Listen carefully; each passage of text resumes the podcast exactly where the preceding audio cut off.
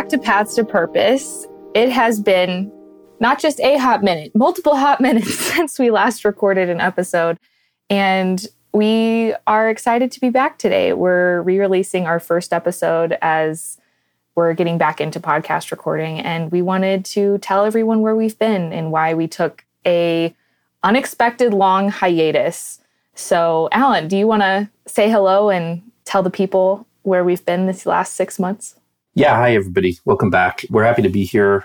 I'm excited to get back to this project. I think everybody went through this stage of pandemic fatigue and as I discussed in my classes, the systemic risk associated with a pandemic where for me I was picking up a lot of other workload from other people because people were getting sick and people were fatigued and all that. So there's been a lot of extra work and a lot of adjustment in life as everybody's gone through. So that took me away from the project, but I'm very excited to get back to it.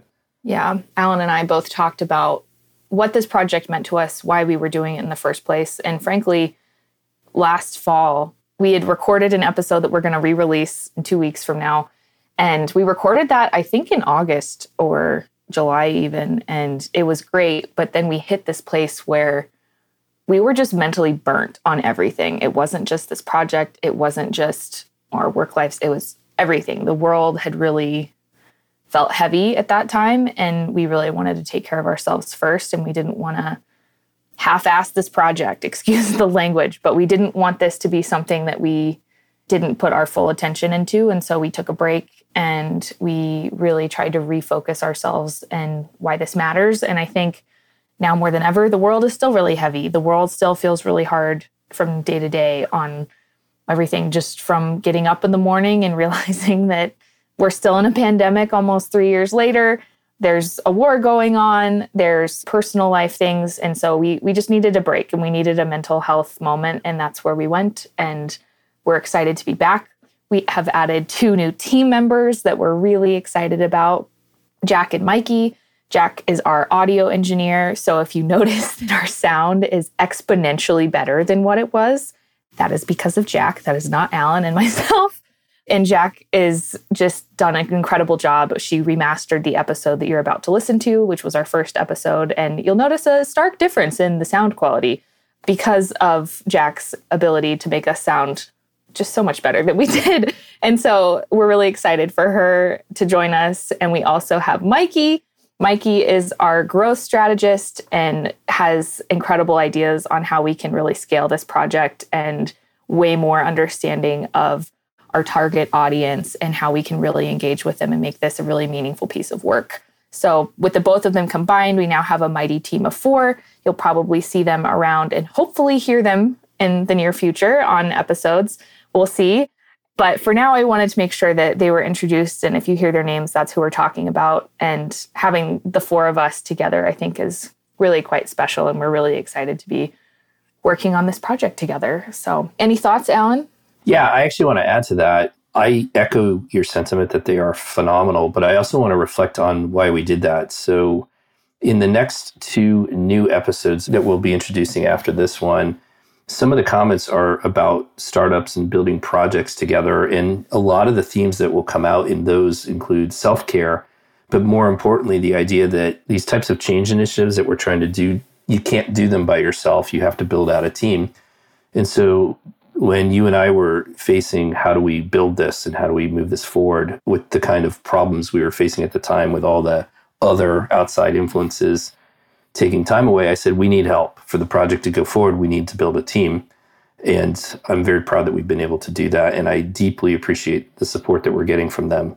Yeah. The next question I was going to have us reflect on was what does it feel like listening back to that first episode. And to me, I feel like we're in such a different place. One year later, we have this team of four, and it feels much more achievable with the skill sets that the four of us bring together and that we can really bring this project to life and do it justice. I think going forward, that we have now all four of us looking at very different aspects of this work. And I don't think we would be continuing on with this project if we didn't have these two really amazing women with us on this team. So, huge shout out to them. We're very appreciative and really excited to be working with them. This is our first episode that we're re releasing. Alan, what did you think when you listened to it uh, a, a year on? I listened to it on a walk yesterday, and it, I was actually struck by not only how good it sounds remastered, thank you, Jack, but more importantly, about how true it still rings to me about the idea behind what we're doing. And I think right now, our the generation that follows me is actually looking at some of the biggest perfect storm of existential crises I've ever witnessed. And a lot of our energy, whether it's training outside of college or university or whether it's within university, doesn't really address it. And I think anything that we can do to help people find purpose and act on it is probably more salient and more needed now than it was even a year ago. And so I feel very frustrated by the environment we're in, but also fueled by the environment we're in to continue this project and to elevate its impact. Because I do think that this can actually help people help other people. And that's what this is about. So I'm actually proud of what we did in that first episode. And I'm glad that we're actually relaunching it so people can kind of get their heads around the whole point of this. Yeah, I agree. I think when I first listened to it, one, yes, I was laughing. I sent you a message actually, Alan, and I said, I can't believe how awkward we sounded in this first episode because it was our first time sitting down and recording with each other and having a conversation and being something that was recorded just definitely changes the dynamic. But this project just makes me feel quite emotional about this work and why we do think it's so important and the impact that it does have and in the world that we live in today why it is so needed and so i'm i echo everything that you just said and we're just really excited to be back and to have a whole host of guests that we're really excited to showcase their journeys and to try and build something quite spectacular that people can really lean on and grow into and provide resources to people. I mean, we have a whole host of ideas that Mikey is leading the way on on how we can grow this community and be something that people can really use as a resource to have an impactful career, but more importantly, have an impactful life and be something that we're really proud of. So, without further waffling, we will get back into our first episode, and this is Paths to Purpose. Hi, everybody. Welcome. This is our first podcast. You're probably wondering who we are and what this is. We're calling this Paths to Purpose, which is all about finding paths to a purpose filled career and the work that Alan Jagolinzer and myself have done to cultivate and help young people find their careers. So, before we kind of get into what purpose is, why we're doing this podcast in general, I thought we would introduce ourselves. So, Alan, do you want to tell everyone who you are? Yeah, I'm Alan Jagolinzer. I'm actually at the University of Cambridge. I'm an accounting professor having had a strange career path. I did, I was a United States Air Force pilot for 10 years, and then I went back into academe, and then I taught six years at Stanford, seven years at the University of Colorado, and now most recently, I think three years here in Cambridge, England. So you started working with students when you were at Stanford, yes? Or was it from Stanford that you had the idea of pivoting students into careers that were more meaningful to them? So I worked very closely with students at Stanford, but I, I would say that I actually learned more from them. So I was teaching in the MBA program at Stanford and was sort of getting to understand the kind of people who who were selected into the program and getting a sense of what was underneath them because they were doing some particularly crazy things, or I thought they were super impressive. But one of the things that I found in them were they tended to be humble. And so there was a sense of humility around what they were doing, but there was also the sense of global impact or I'm a global citizen and they were doing work around the world. And it was really interesting because I, I had never met anybody quite like them. And so I started realizing that there was something special about them that I wanted to understand. And so I was learning more about who they were. Then I moved into the University of Colorado and I started noticing that we had paths that were more, I don't know, traditional, more kind of rigid and and a lot of our students were led down these paths, and yet many of them weren't really being satisfied. And I didn't see a whole lot of impact or a sense of impact when they were doing that. And so that's kind of when I started working more on the mentorship side, borrowing from what I learned from the students at Stanford. Did you have any infrastructure when you were working at CU to help you achieve that kind of goal? Or how did you find the university system that wasn't a Stanford graduate school of business to help students get to that? I kind of did it on my own. I don't know, you know, the university career services at these institutions is actually quite good for fundamentals. And so they do a lot of career assessments and sometimes they do personality skills assessments. And many times they do help students find some clarity. But But the one thing they didn't do that I sensed personally was that they tended to take students and push them into career boxes instead of understanding who the students were and matching careers to the students. So I thought that the placement exercise was sort of in reverse and, and opposite of what it should be. And so they would kind of label people as, you know, here's accounting, go down this path, here's finance, go down this path, here's marketing, go down these paths, as opposed to understanding that the the finance student actually has a lot of emotional resonance with environmental issues or with social justice issues and actually could be better placed instead of working in a traditional career path working in the finance or the accounting or the financial infrastructure around something they actually cared about. So I kind of created the infrastructure as I felt it. Yeah. Well, and that's how I met you too. So, for background for everyone else, my name is Danielle Edwards. I'm currently a law student at the University of Colorado, but I met Alan when I was a junior as an undergraduate doing a business minor, and he was my accounting professor. And I had never experienced any kind of career counseling like that of which we had done together. And so, just to give a little bit of background, for me, I was at an undergraduate at the University of Colorado and I was doing communication and business. And kind of what Alan's describing here, I had a passion for people and just to be around people. And so I thought that maybe that was going to go into a career in public relations or marketing or something like that because that was the narrative that I had been told when I was in undergraduate school. And then I met Alan, and Alan kind of changed my whole worldview on what was possible and creating a career that involved things that I cared about, but that I didn't actually think could be a career. And so from there, I moved to the UK, did a master's degree at the London School of Economics, and now I'm in law school. And we'll kind of talk more about other students that Alan has worked with as well. But kind of the whole point of this podcast is to help whether it's students, people pivoting in a career in their late 20s or even just later in life that they've decided that they want to get to a point where they feel that they're living a purpose filled career.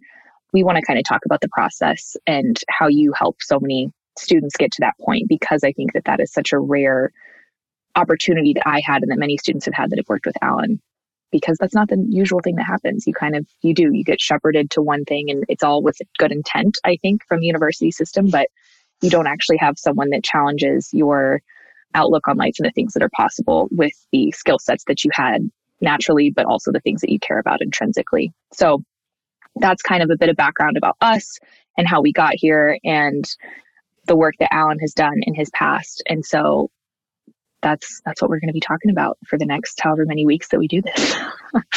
so now we're going to talk about kind of what is purpose, why are we talking about purpose, why is it important, and the impact that you've seen Alan Purpose have in people's lives and careers. So, what, how would you describe purpose? So, for me, purpose is intrinsic. So, it's something that is unique to each individual based on their own perspective, their own self, where they've come from, and how they've evolved but purpose has some sort of emotional resonance. It's it's something that you want to have impact on to try to change or try to grow or create. It's it's a creative energy, but it's a sense of reason behind it. And just using, for example, your marketing as an example. So a lot of students I trained were going to marketing, and I said, marketing what? Because you can be marketing anything. You can market pens, you can market computers. You know, is there something around there that has emotional resonance with you that actually means something to you? And then can you sell it? I think you asked me that exact question when we were working together. Yeah. Like, what do you want to market? What do you care about? And I didn't have an answer. Well, I even I even went down the path of is there is there any particular product that you would actually have a bereavement moment? Like you would you would literally emotionally cry over it as if you lost a human you were close to and and that's a very difficult question and if so then that is sort of a sense of purpose and, and likewise, a lot of my sense of purpose personally is around social and environmental types of issues. It's not that I, I necessarily have strong opinions about any particular social or environmental initiative, but I know that many of the students do. And there's purpose to them about it, and there's emotional resonance there. And then, quite frankly, we, we can look around and we see problems everywhere, societal issues. There are many of them, many of which you're trying to tackle with inequity and things like that. So there's a lot of social justice, environmental issues, business issues. There's so many issues that emotionally resonate with us. And yet we tend not to channel our energy there because they're not safe financially or they're not lucrative or something like that. So for me, purpose is an emotional, internal thing. How's that for a very yeah. loose and long definition? So many things to unpack there. So can you kind of tell me more what you mean by intrinsic and how would you know if something is intrinsically motivating or not? Because I think when I was going through this process of working with you and when I was kind of figuring out what I cared about and what my quote unquote purpose was, it started from that place of intrinsic motivation and kind of what did I naturally want to do. But I'm curious if people actually know what that means and how you would know or recognize that in yourself. Well, it's interesting that you ask because we have a tendency of training that out of people. So we shut those down. We shut down the emotional energy because we can't come up with a way in which we can monetize it. So, for different reasons, either because we have emotional scars or because we think it's a pipe dream and it's unattainable, or because we can't monetize it, we don't know how to make a, a life sustaining career out of something, we tend to shut down our emotional core and not think about things. Mm-hmm. And intrinsic means that often it's not necessarily conscious, it's not something that we actually think about on a daily basis. We just do. So a lot of the analysis that I do with people is what do we naturally gravitate to and why? Because we don't think about, hey, I'm going to go to the gym or hey, I'm going to climb a mountain or, or listen to this kind of music or like we do things every single day we don't pay any attention to and it's innate and we just follow these paths but if we unpack it we realize there's some emotional energy around it and also mm-hmm. some of the work that i do is around emotional triggers what triggers you when did you get angry why did you get angry anger is a wonderful place to source. It may not be the best place to do career work, but it's definitely an emotional yeah. thing that we tend to shut down. So it comes from within, yeah. and each one of us is unique. And I mean, I'm not a psychologist, so I don't, I can't speak specifically to where it comes from, but I think a lot of it generates from life experience and upbringing. Mm-hmm. Yeah. And I think just to add to that, I think how I internalized it and understood it at the time, and even now, is just something that you feel energy around when you do it. You know, that you feel something that you have a visceral reaction and it's not something that drains you. It's not something that you walk away from and you just feel so emotionally and physically exhausted. It's something that even if you work really hard at it, you feel really I don't know if there's a specific like joy or happiness or what the emotion is necessarily, but you feel an energy and you feel like there's some kind of resonance with that activity or that group or whatever you're working with that yeah at the time i think when i was going through this process with you i didn't really realize that channeling that energy into a career was really possible because like you said so many people have so many different cares in life and things that make them feel fulfillment and all those other things because you're right we don't have a path right now that helps us explore turning that feeling into something monetizable and not in a negative way that's exploiting what we care about, but in a way that's how we can make the biggest impact in that area. And that's hard. And that's why we're here to talk about it. So, can you kind of tell me more about why people should care about this as a concept? Like, why do you think that this has been such a huge part of your career and working with other students and the outcomes maybe that you've seen or a story or two of a student that's just had a really crazy purpose that has turned into an amazing career. Yeah, I'm happy to do that. So this comes into compatible relationships and the toxicity of incompatible relationships. Many students or many people don't understand that a career is sort of a romance relationship. And if you do it improperly, then you can get into severe mental health issues and even substance abuse. And I've seen all of it. I've literally worked with thousands of students. And so I've got kind of a natural laboratory. It's not scientific, it's not random per se, but in the process of training students and several of them going down what I consider to be some traditional paths, some are very, very happy with them, but many are not to the point of anxiety disorders, eating disorders, and mental health crises. I've had students get on drug addiction, things of that nature. I also hear things like, I need work life balance. And as soon as I hear a 20 something say, I need work life balance, that means that to me that they don't have the proper career space because for me, work is an extension of my humanity. It's who I am. And I love work.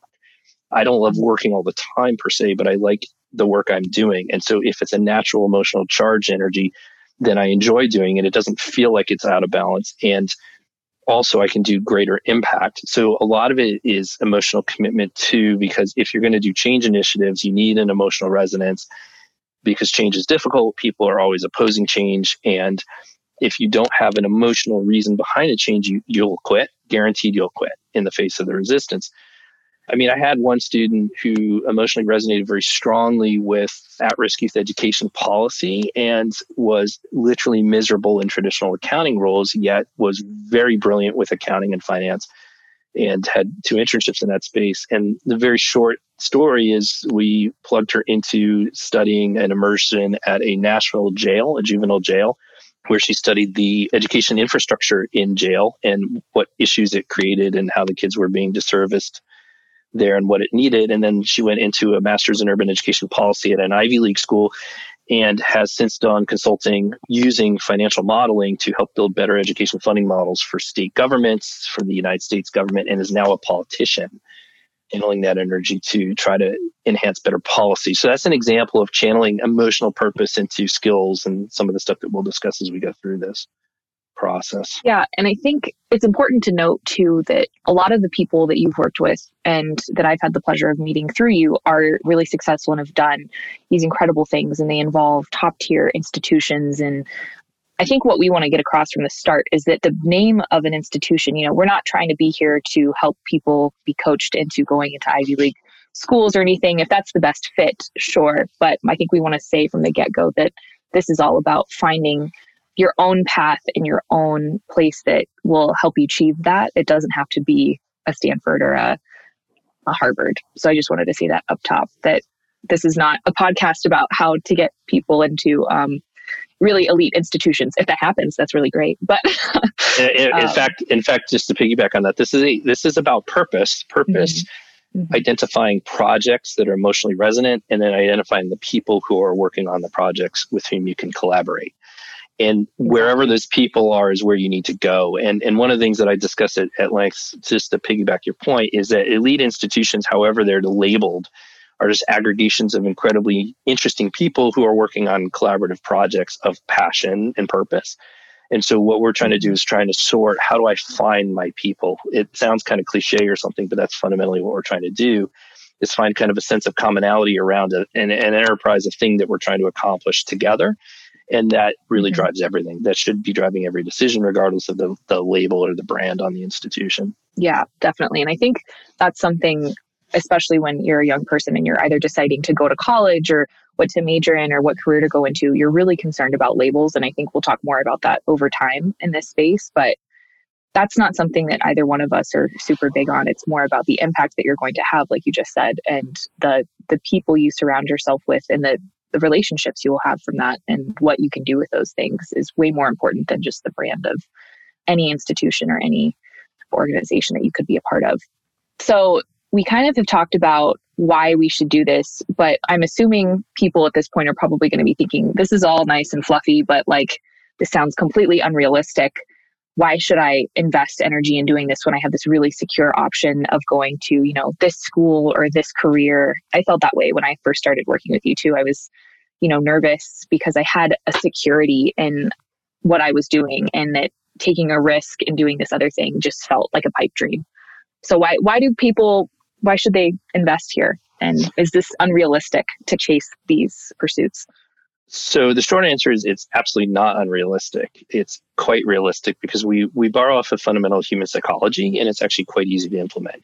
And so the logic behind why what we're going to cover in this series works is easy to articulate using basic psychology. But the why part is because sooner or later you're going to hit crisis. In fact, I found that roughly every 10 years you go through sort of this existential crisis of what do I want to be? What do I want to accomplish? And at some point, you know, arguably for our audience, we're going to have 50 to 60 years of productive life. And at the end, as morbid as it sounds, there's going to be an end of life. And then there's going to be a reflection back on what did I do? Did I do anything meaningful? And at some mm-hmm. point, if you're in an incompatible relationship, you're going to have some crises and it's going to be emotionally jarring and, and difficult for you to process.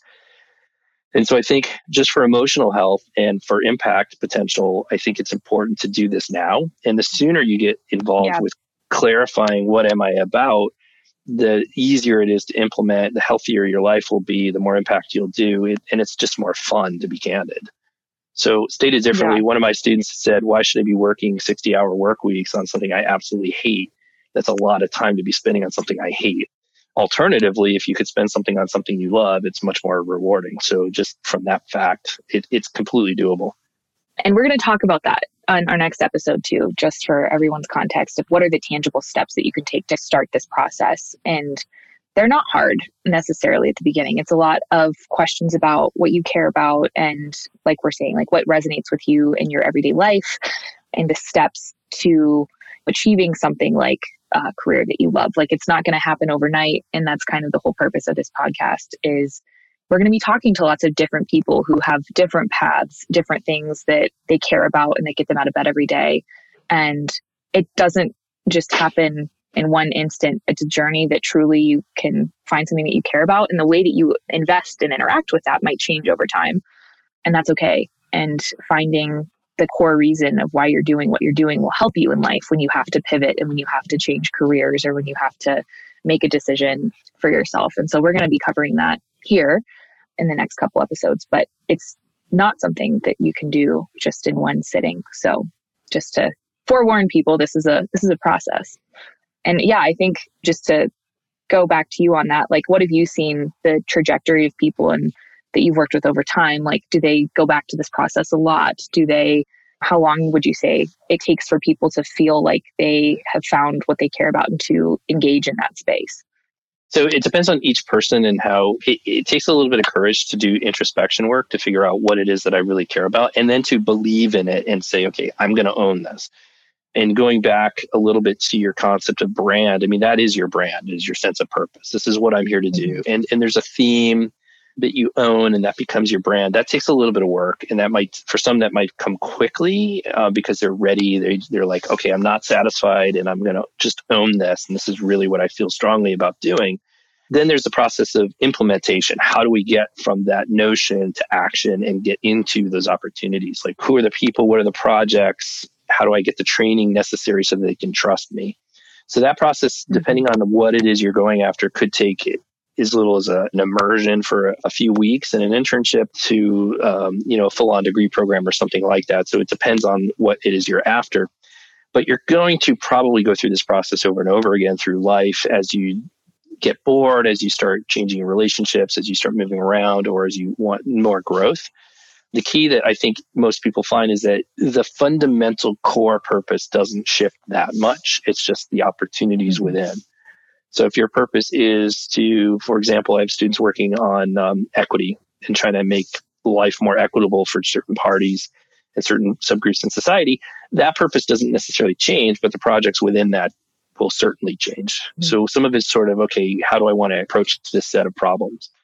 Yeah, and I think, I mean, that's what I'm working on just for other people's context is that exact thing in the women's rights advocacy space. And that's super true for myself is that my overall idea of who I wanted to help or what impact I wanted to have has stayed constant over the last five years since I started working with you. But the avenue that I have picked to engage in that space has changed in that time. And that's been really comforting when you decide that you want to change something. You know, usually I think of what you described, you know, we have existential crises when we have these major points in our life when we have to make a decision or move on. And having having a skill set and a toolkit that you can go back to when you have to make those choices is really valuable. And I think that that's kind of the goal here for us is to provide that to people.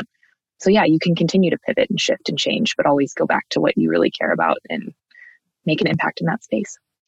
And one of the important things I want to bring forward too is the earlier that you can get involved with this thinking, the better. A lot of people are willing to wait and they say, well, I'm going to try some particular training because then I can make decisions later. But the problem with the later piece is that you then get involved with other relationships.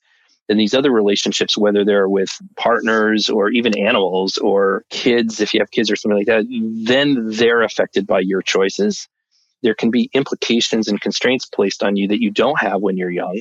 And so having some sense of purpose early allows you to kind of navigate your own life. And then people will get involved with you who are compatible with all of that. And so trying to find kind of your sense earlier is healthier and it's more fun. It's simply more fun. I mean, this isn't drudgery work. This is actually fun work. It's creative work.